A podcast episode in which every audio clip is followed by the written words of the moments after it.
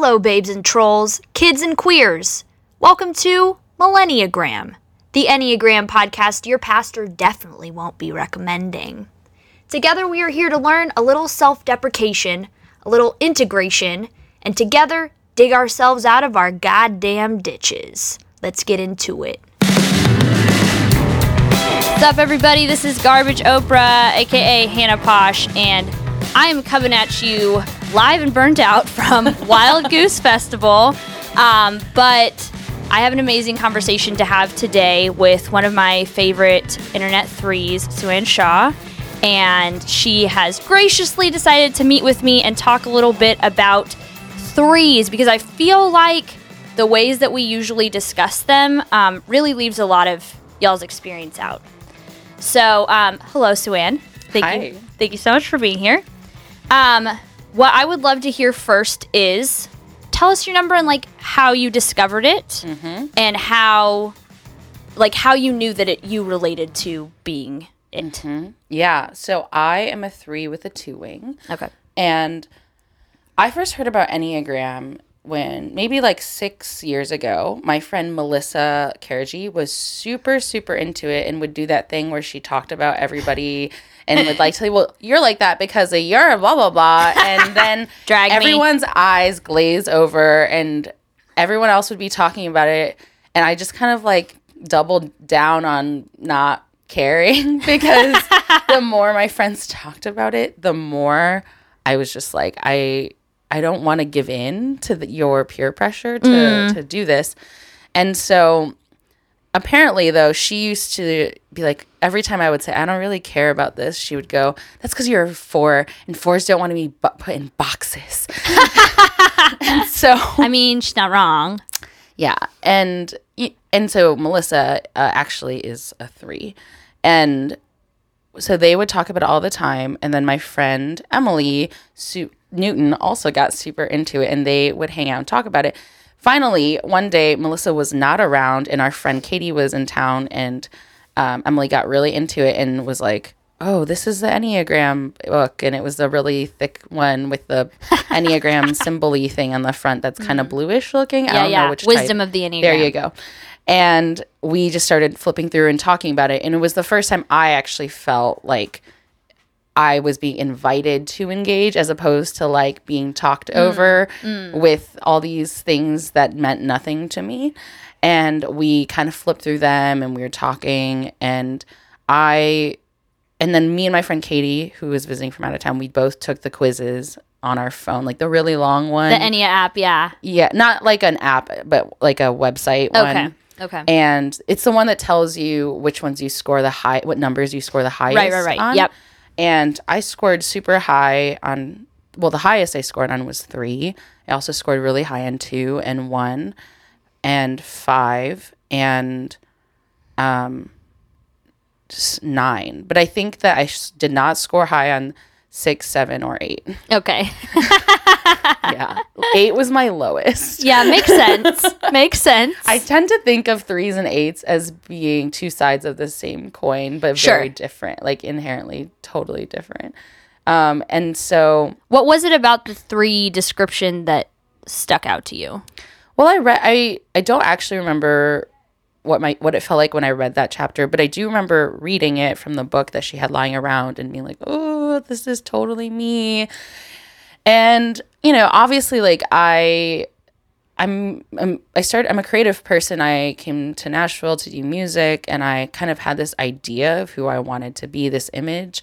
But I think what spoke out to me was the constant awareness of interpretation of people, of you, and how you presented yourself to the world. And I think that is probably what I think 3s uniquely deal with. I think a lot of people like to talk about 3s being success oriented, but the chameleon aspect of the 3 is probably what I find most resonant. And because, you know, you set agendas and you decide what you want, but then you also what's different about the 3 is like you do what you need to do to achieve it. Yeah. No, that's real. So it was just so funny because my friend, who was so convinced that I was a four, because in her head I was this artistic feelings person, and lo and behold, I was actually the same number as her. Wow. What's interesting is, and I feel like I'm beating a dead horse always talking about this, but like it's not about behavior. It's about, because it's really easy to type somebody based on what they do, but sometimes we do similar things for different motivations, you know? Yes. And I think what's fascinating about me and my friend Melissa is that we're both threes, but how we define success for ourselves is really different. Ooh, yeah. And so therefore, like, what she ends up doing is totally different, and what she has focused her life on appearing as and wanting to be known as is defined by that. Whereas for me, like, I guess that I value in my like my personal definitions of success are more defined by like what she probably imagines most fours are. And I think living in Nashville where everyone's kind of an artist, you get into this like, wow, everyone's a four and an artist kind of mentality, which is a little obnoxious, but yeah, it's a little stereotyping. I wonder, so I know that you and I have had conversations before, and I wonder if maybe you are acutely aware of when other people are chameleoning, like when you can see other people pulling that shit, you know, where they're like putting up a, well, okay, let's go back, because chameleoning can be positive or negative. Yes. Tell me a little bit about those two different kinds of experiences for you. You know, I think this goes back to an interesting fact about the Enneagram, which is about motivation. Yeah. And I think that is what is most interesting about the three. Is this might be a me thing, it might not be all threes, but for me, I'm really good at reading people because I know how I present myself, and a lot of times in order for me to get what I want, I have to intuit what other people want and then try and make that happen. Yeah. So I'm kind of a master of motivation and picking up small cues from people about what is it they really want and how can I give it to them, or how will I not be able to give it to them, or how I choose to actually actively defy their expectation of what they want from me in a moment. I like that. Which has been apparent in other podcast interviews that I have done. Not mentioning any names, it's fine. Yeah, and I think that's the danger of a three is like, you know what people want from you almost intuitively, and if you are not disciplined, you will always end up defaulting to, because I'm a two as well, I'm a helper and I want to please people. So there is a pull in me to be who other people want or need me to be in order to be defined as their success or respect or dignity or honor or whatever. And I think growing in that is to realize that there's a quote I actually love from Devil Wears Prada that I use all the time, which, you know, Meryl Streep is like talking to Anne Hathaway's character, and she's like, you know, you're different because like you can understand what people want, you can understand and you can see what people need, and then you can decide for yourself. And you remind me of myself in Anne Hathaway as Meryl Streep's character. And I do think that is kind of the important growth moment for a three is, you know what people want, you know what people need, but you have to decide for yourself how you will intentionally fall into that or not. I think that if you've listened to my interview on Kevin Garcia's podcast, I talked about how I think that the concept of authenticity is a white myth. And say more. The four in you is like deeply threatened by that. I'm so mad, but keep going. Well, I do think that who we are is a lot shaped by our communities and who we're a part of. Sure. And I think that authenticity is really rooted in this individualistic way of idealizing the self. Like I'm born in a vacuum. Yeah, exactly. This which you're not. You're not. And no one is. And people have this idea like you are who you really are when you're alone. And I'm like, no. Actually, for people who especially come from collectivist communities, which is mostly like people of color in a lot of ways, who you are is in many ways defined by your community and what parts of yourself come alive will only come alive in the presence of certain other people. And that's not a lie. That's not a deception. It's actually just a reality of how humanity is inherently collective. Yeah. That's freaking cool. I'm really into that. You mentioned it a little bit, but I'd love to hear more about, like, coming from the cultural background that you do, how is your experience of being a three molded by that? Yeah, I think that my threeness is molded by being the child of immigrants. I have to interpret. I have to literally, like, whether it's language or culture, be an interpreter for my family. And my parents' English is great, but there's still things that they don't always pick up on. Sure. I just want to put that out there. They actually have really good English skills.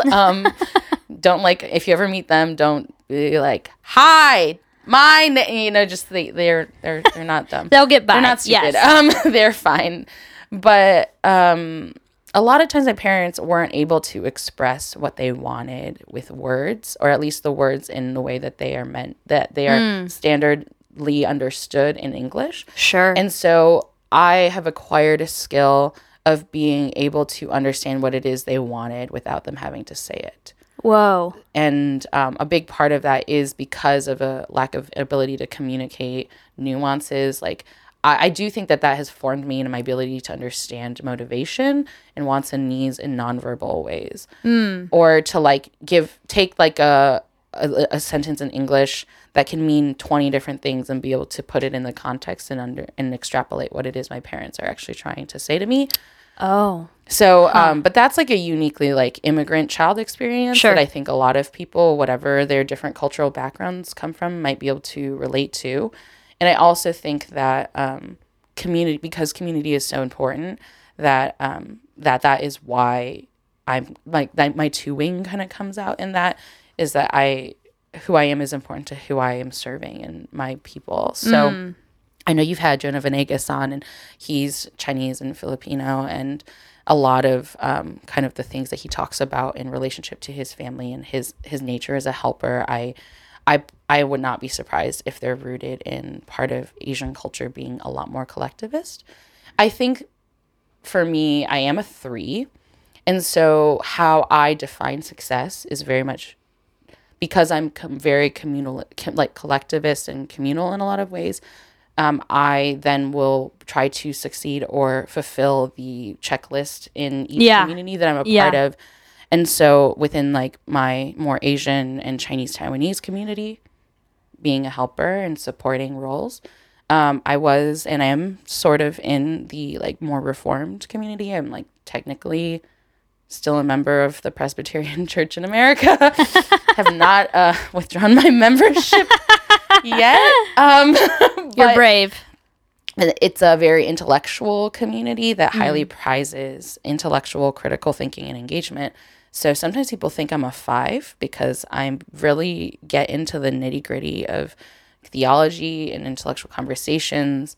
And part of that is because that was what I needed to be respected and valued in that community. Not to say that I don't think I would be drawn to that community if I didn't have a part of myself that also valued it. Absolutely. But those things build on each other. Yeah. So does that kind of answer your question? Totally.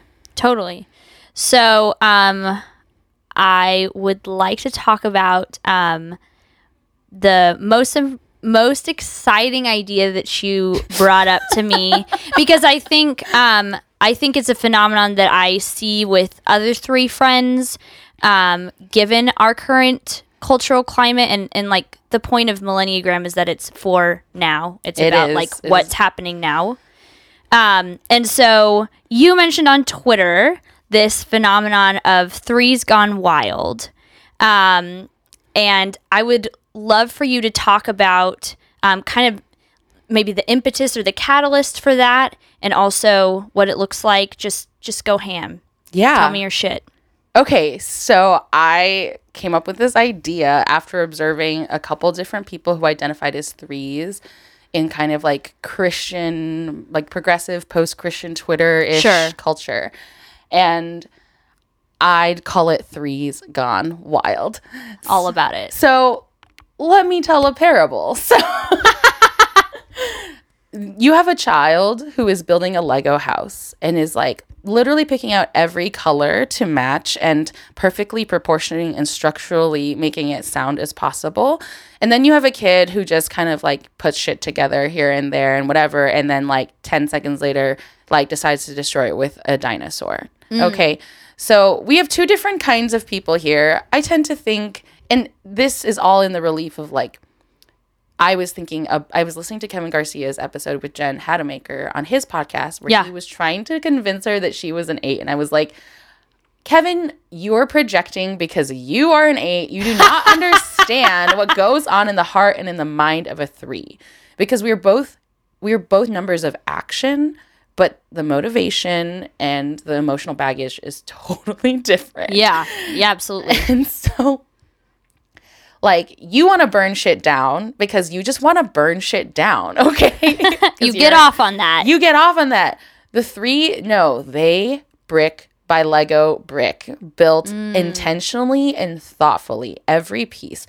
You know, someone like Jen Hatmaker does not become one of the most best-selling Christian women in publishing by just being like, I'm just going to do whatever. I'm going to say what I want. Yeah. No, you know exact. Every move is calculated because, and I think for women, for people of color, for queer people, and people who are all like multiple like of those identities, a lot of times the only way to survive is to do the chameleon, is to observe the community around you, find out what their expectations are, and to fulfill them perfectly because it is an unforgiving world where you cannot be anything less than perfect because you know that you will not get a second chance. Mm. And so because we have a heightened awareness of the culture and an ability to reflect what we need to in order to survive, we're able to get into kind of inner circles that other people from our marginalized identities probably usually wouldn't be able to get into. Huh. Okay. And in that process, we see how the sausage is made. Hannah and I have a joke and with my friend Mimi about how 3s know all the secrets and 3s, what 3s really think. Because the 3 knows when to shut your mouth and the 3 knows when to say something because every move is calculated. And so you get in and you figure these things out and you build the world that you want. And if you're like a decent person and you're not kind of a slimy person, your motivation for navigating this world is because you know how powerful the machine is and how you think to yourself, if I was at the helm, I could do so much good. Right. There. I could change things. Right. Because nobody else can speak their language. Nobody else can, cite the Westminster Catechism and the perfectly timed Tim Keller quotes the way I can. like, who else is going to come in and actually be able to communicate to them and challenge them in their own words? Right. Very few people. And the Reform community, for me, has been that because they are very, like, in-group, out-group. And they pretty much don't like to listen to anybody who doesn't kind of, like, hold their views. Totally. Yeah. I might be giving away too much about myself right now. That's what every 3 is afraid of is, like, when we talk about Enneagram, we're like, no, you can't tell them my secret. I don't want you to understand me this much. Because then you might think I'm, like, a manipulative person. But I think that's how a lot of people misread 3s, is that your calculation is somehow underhanded, malicious in some way. I think it's fascinating to think about freedom. Yes. From like a perspective of a marginalized person versus somebody who is a bastion of power. Mm. Because someone who's a 3, who's from a marginalized identity, it's what helps them survive. Yeah. Right. And it's what makes like I'm actually better at this than the people who this system was born for because you have an awareness of how it works. Right. But anyway, my point being 3's gone wild. You get in and you see how it is and you kind of achieve the things that you wanted to achieve. But at some point you realize that the system is designed to do what the system is designed to do. And you are one person, and even if you've found your way into the inner circle, it is not like a ship that you can steer. It is a train that is on a track. And you try to do the things you want to do to push things more, like step by step, to make them better. Because threes know change happens slowly over time, and it just takes pushing the line a little more here, a little more there, leading people out of their comfort zones a little bit further as they can, never too far. Because I think there was a really great part about a little Millenniagram back and forth about like different numbers at a party with Trump supporters and how you would interact with them. Yes. And the three gives the perfectly worded, drop the statistic here, add an emotional supportive sentence here. Like it's just, exactly what the person needs in the moment, and give them no more than what you kind of already know they're capable of. Right. But you realize that you can't. It's like a strategic meeting someone where they are. Oh, kind of deal. So that you can keep pushing them forward. Threes work the system. But at some point, especially as a marginalized person who is trying to work the system, you realize the system is working you. Ooh, yeah. And you don't know what to do from there. And you see how all of the efforts that you have given, all the things you've sacrificed, all the times you held your tongue because you knew that the sacrifice of waiting till the right moment to say it instead of saying it in the moment when you emotionally wanted to react. Sure. It all flashes before your eyes and you wonder, oh no, what have I done? It's the act of that child who's put every Lego piece perfectly in place. The kid with the dinosaur comes and destroys it all. And you realize all of the hours and hours and years of my life I've spent are maybe meaningless. And what do I do now? Right.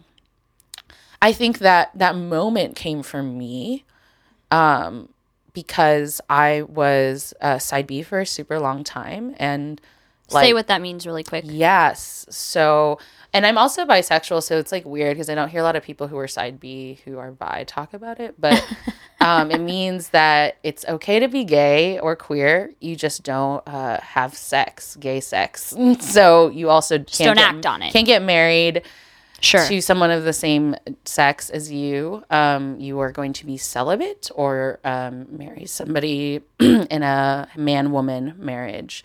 And so I was in a very conservative denomination. Yeah. Right? Like, and I survived and I was celebrated, right? For being side B? Yeah. Essentially? Yeah. Okay. Yeah. People, every time I came out, like I came out at our RUF, which is our college ministry, people came up to me and hugged me and like told me how brave I was. They also did that when I came out. I spoke at our women's retreat at my church and I came out to like half the church. Everyone was super, like I have never, this is like a hallmark of a three. I've never had a negative coming out experience. Because I would never. Because you planned that shit well. Because I never would come out to somebody who I didn't know would actually be not a dick about it. That's fair. That's really fucking fair. Yeah. Yeah. Everything was calculated. It was also exhausting because like, Jesus. I would run through 1,000 scenarios in my head before I came out to somebody so I could be prepared for whatever they would throw at me. Sure. But so I was side B for a super long time. And then I started to be not sure that was exactly what God had in store for me or also everyone else. I think I left that part behind a lot earlier. But I kind of knew that this was this invisible boundary line that I could not cross, that I could not question. And if I did, I would lose everything I had built in my life for, I don't know, at least 10, 12 years, because I converted to being a Christian around 13. So it would be like knocking your own Lego house down. It would be knocking my perfectly built Lego house mansion with like swimming pool and 4-car garage and ensuite jacuzzi and hardwood floors and fireplace that I had like perfectly built. It's a bougie ass Lego palace. a really beautiful, structurally sound, aesthetically pleasing Lego palace. It would be knocking it all to the ground. Wow. And one thing for me, which might be a three thing, is that I have always known what I wanted. A lot of people, a lot of fours have a hard time knowing what it is that they want and spend a lot of real talk angsting over that. Hey, we're recording. shut the door a little bit more. But as a 3, I've never had a problem knowing exactly what I want and then figuring out what I need to do to just go do that. So I realized how God was convicting me. I knew exactly what the right thing to do was. And because I'm a 3, I knew exactly what all the consequences were going to be. I did not have any optimistic ideas that people would just love me and accept me and that life could go on. I knew that I was intentionally taking a wrecking ball to everything I'd ever built. But I knew that was the truth and that was what I was called to do. And when I look at people like George McHale and someone like Jen Hatmaker, who both were people who kind of reached the pinnacle points of evangelical success, right? And then just came out as affirming. Both of them straight people, yeah, fully knowing that the empires that they had built for themselves would disappear. Mm. And so that was me. I wasn't, a mega church pastor. I wasn't a best-selling Christian writer. Right. But I had built a cushy place for myself amongst the artistic Reformed community and in a reasonably comfortable place within the PCA as a great token queer person of color. And I knew that if I even voiced that I had doubt that God was calling all gay people to be celibate, I would be marked as a traitor and as dangerous, which I was. Mm. And so I burned it all down, not because I like to watch. It actually hurts. It hurts a lot more to watch it burn when you built it lovingly. God, yeah. But once you have seen all of your worst fears come true and have lived through it, and to be able to tell the tale, there is very little you are afraid of after that. And that is the boldness which a 3 who has integrated can approach the world now, is to say, I'm going to make the world my bitch. And so...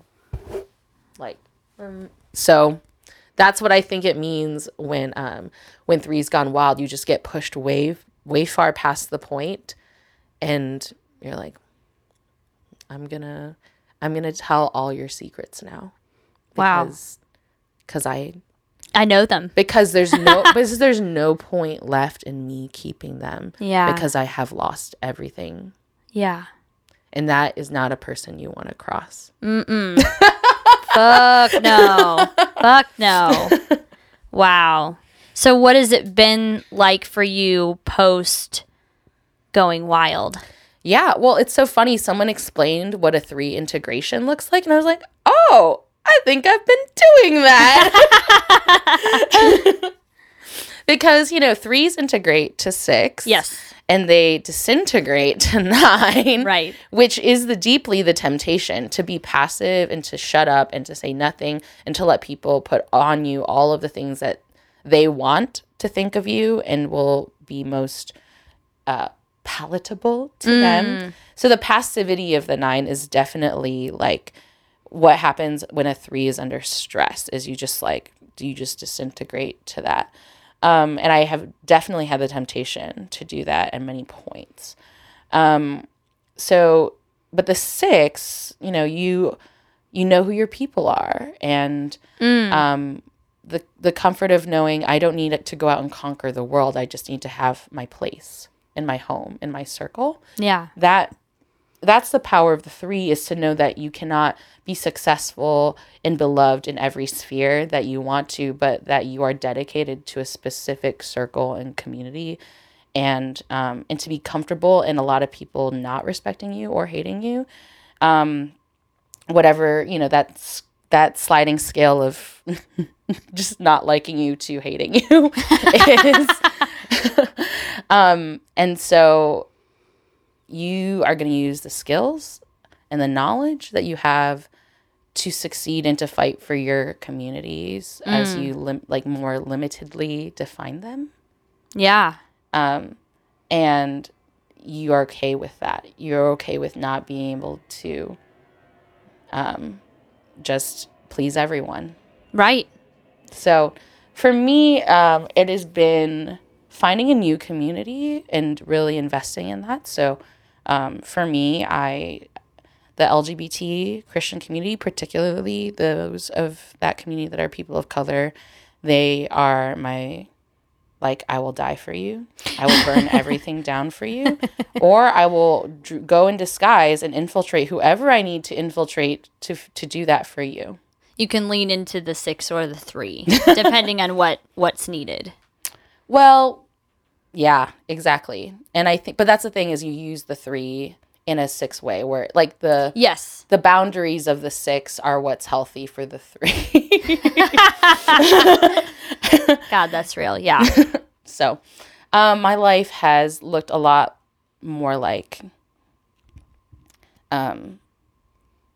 finding people who allow me to be fully present and to not have to selectively show parts of myself in order to be accepted and in order to kind of flow through the ranks. Wow. And I think that is the greatest breath of fresh air and the drink of cool water a 3 needs is to be able to let down the walls of mirage that protect you, especially as a marginalized 3, and to be able to show your underbelly.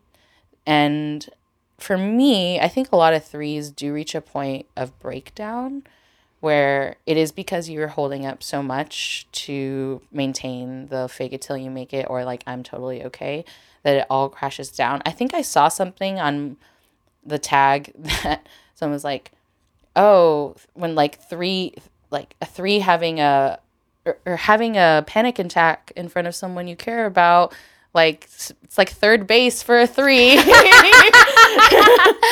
I don't remember that tweet, but it should be one. Yes, and I had panic attacks in front of many people. My church, I had one at church. I had 2 other ones that were more in private in front of people I trusted and cared about. But that was a breaking point for me where I realized I couldn't hold it all together anymore because the attempt to do that was destroying me from the inside out. So I had to limit my scopes of influence and who I needed to please and and whose approval in certain ways I needed to be limited to, and redefining success in different communities. I'm so interested. I remember you tweeting a lot about this too, and it really it was a learning experience for me. You were talking about this concept that we have of personal growth as a key part of that being vulnerability. And it almost sounds like what you're describing there, but I learned a lot from the way that you spoke about it on Twitter as being, and I think it has to do with that going back to authenticity as a white myth, how it sounds like you are choosing vulnerability, but maybe you are being selective about the spaces where that's safe. Can you talk a little bit about the nuance there for me? Yeah. The specific context of the thread that you're referring to was my response to Brené Brown and a conversation she had with DeRay McKesson, which was streamed, which mostly contained a lot of things I've just heard her say before. Sure. So DeRay did bring out a couple interesting things where he did talk about the re-traumatization of his own pain in being vulnerable in the wrong places, especially with the violence that he experienced at Ferguson.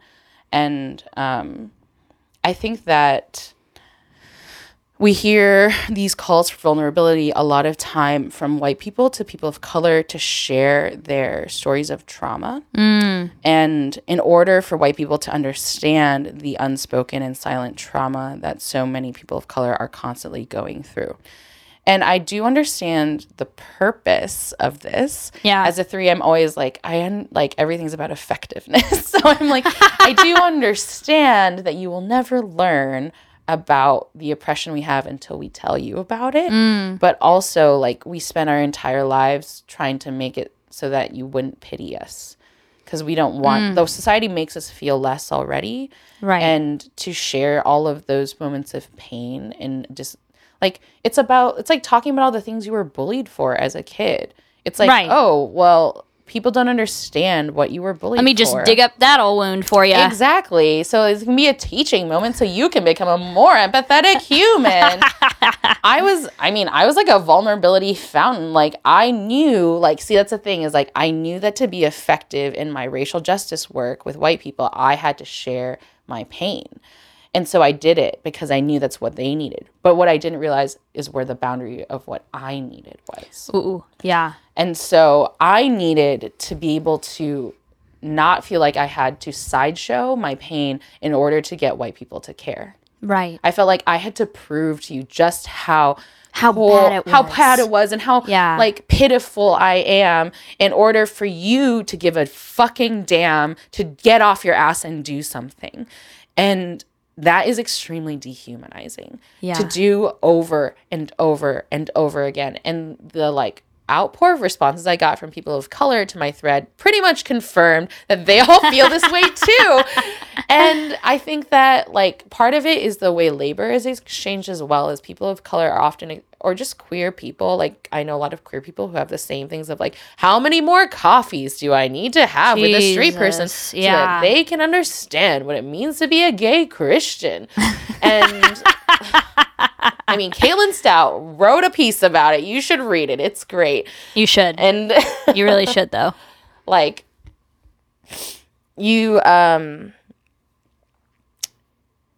do all these coffees and you do all these meetings and nobody pays you, and you buy your own drink and you just leave feeling emptier every time you do it. But you know that like the only way to eat an elephant is one bite at a time. So you just are like, I just have to keep going. I just have to change more hearts and minds. But you're providing all this free emotional labor. Yeah. Yeah. Exactly. And nobody is taking care of you because no one knows how to take care of you because you are alone in that as a marginalized person in your community of faith, particularly in a community of faith. So I was just like, I got so burned out. I got so burned out having coffees with every white person that said jump and or every straight person. Mostly they were all straight and white and had like I was like the only student of color in my college ministry. I was like pretty much one of the only people of color consistently at the church I was at for 8 years.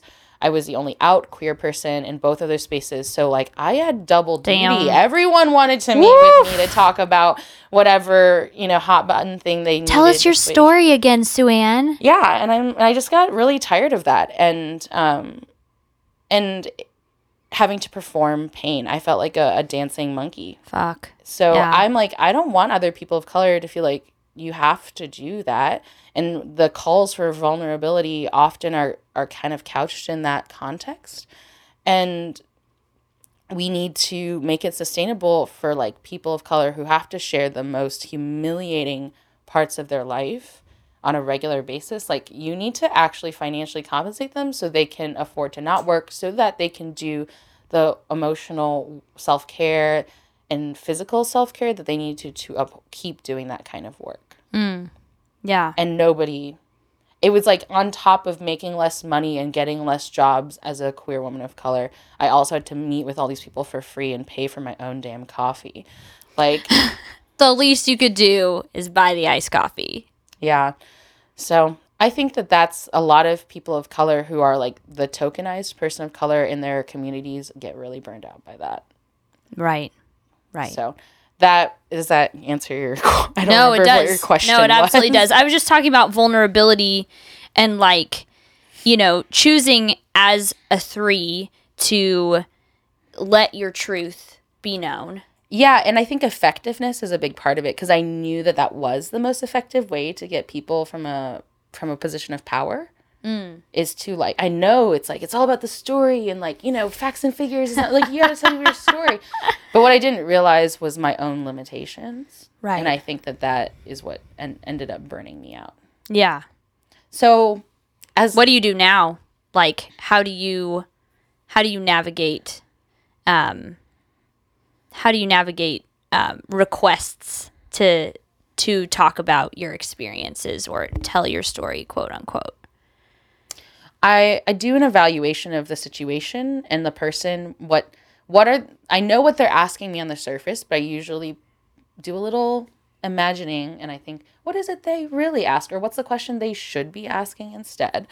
And is there a resource that is pre-existing I can send them, which will be more useful than, like, if what they're looking for is knowledge and information, they can read a fucking book or listen to a podcast. Don't make the people of color in your community reinvent the wheel every time. Yeah, and like it helps if they've done their homework. Mm-hmm. So like once they actually meet with you, they have questions that are informed. Like I met with my pastor once and we were talking about whiteness. He like didn't even believe that it was like a real thing, and I was like, "Bro, literally." He was like, "I don't understand. What is this whiteness thing you talk about?" I was like, "I literally just Googled this on my phone," and I showed him, "Here is a whiteness studies program from several colleges.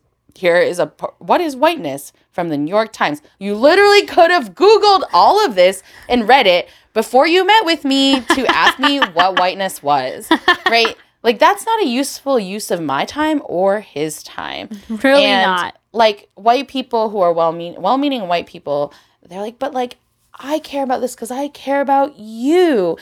And, you know, it's not about an issue. It's about a person. And I'm just like, I can't be everybody's Google. Just Google it, and then you can come talk to me. But most of the time, it's not about actually learning and growing. It's about assuaging straight or white guilt. And it can almost be performative. Like, look, see, I care about this. I asked you to come to coffee to tell me about your life. Like, yeah, I'm one of the good ones, right? Right? Basically. Give me my cookies. Yep. That's amazing, Sue Ann. This is really good, and I'm so glad that you were able to be here today, that we could throw this together. I ask every guest who comes on Millenniagram to share an affirmation either for all the audience or for others of their number. Do you have anything that you would want to share? I answered this question on Twitter one time because I think you had posted it. I think I did a long time ago. I forgot about that. I've been following you for a long time, Hannah. Thanks so much. Thanks for remembering. Threes remember everything. It's all up here. Yep. So store that for later. Beep. Store that for later. So mine is when there's a thing I call the shame spiral. I also came out with, yes, which threes usually are like totally running perfectly until one thing breaks, and then it's like and it's a shame spiral. And the more you try to fix everything because you're in a shame spiral, the worse it gets, and then you just get dug into a deeper and deeper hole where you're like, I can never do anything. I'm a failure. What is everyone gonna think? I can't tell anyone. Everyone keeps asking me how this one thing is going that I'm supposed to be doing, and I just can't do it anymore. So the only way to get out of a shame spiral is to stop trying to work on the thing that you so desperately are afraid you will never accomplish. Wow. Which is counterintuitive. I recommend reading books like The Sabbath by Abraham Joshua Heschel. And the concept of the Sabbath has been deeply healing for me. But so when I can feel like the crumbling of the cookie is happening and I am about to like go into a deep shame spiral, what I do is I say three things to myself. I say, God is good. God loves you. God is powerful. And I think part of it is I have to say God loves me, because I'm like, okay, the world is going to be okay. God loves me. God is good.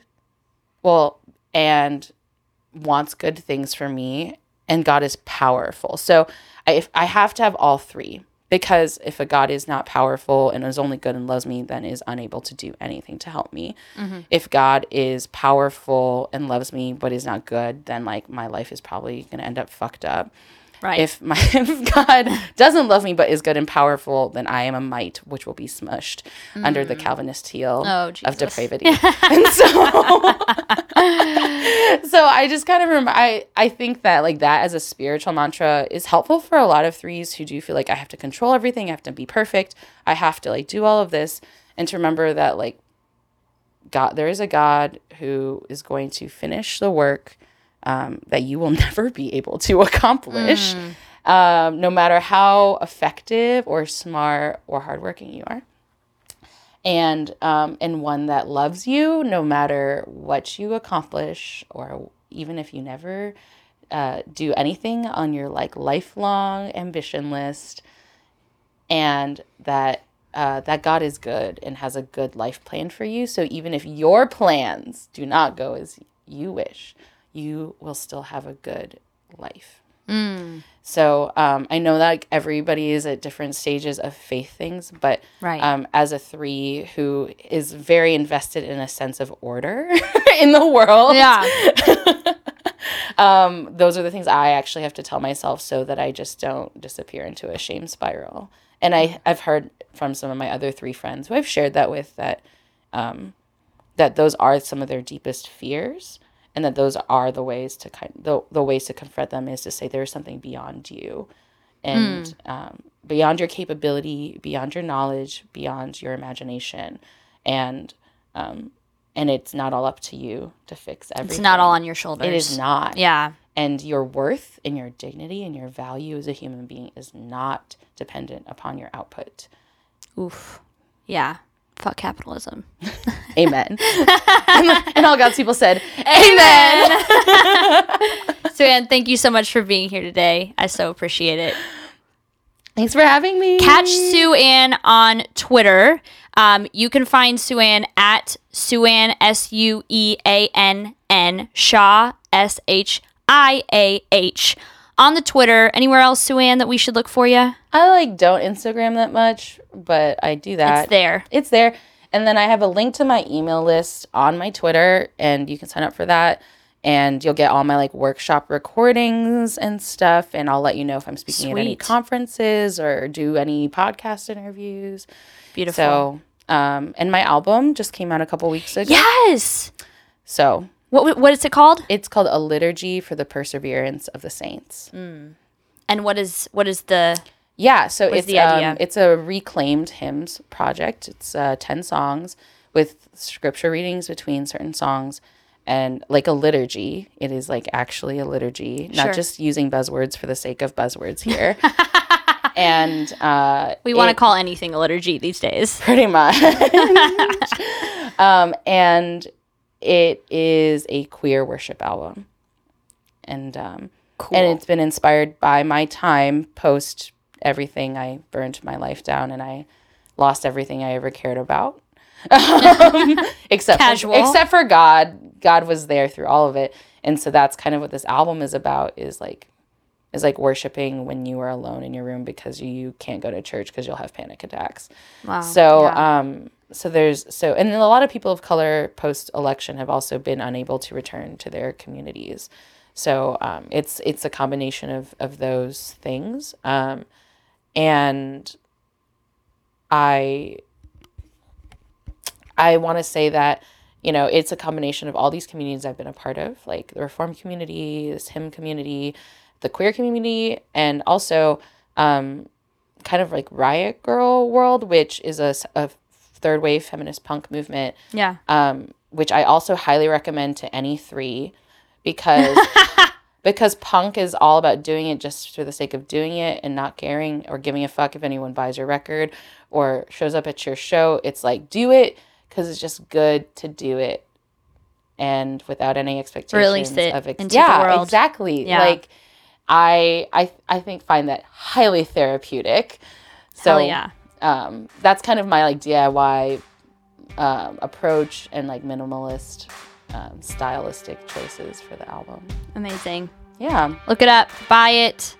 Give Sue Ann dollars for her emotional labor and education. Thanks so much. Thanks for having me, Garbage Oprah. Anytime, Sue Ann. All right. Bye, y'all. Bye.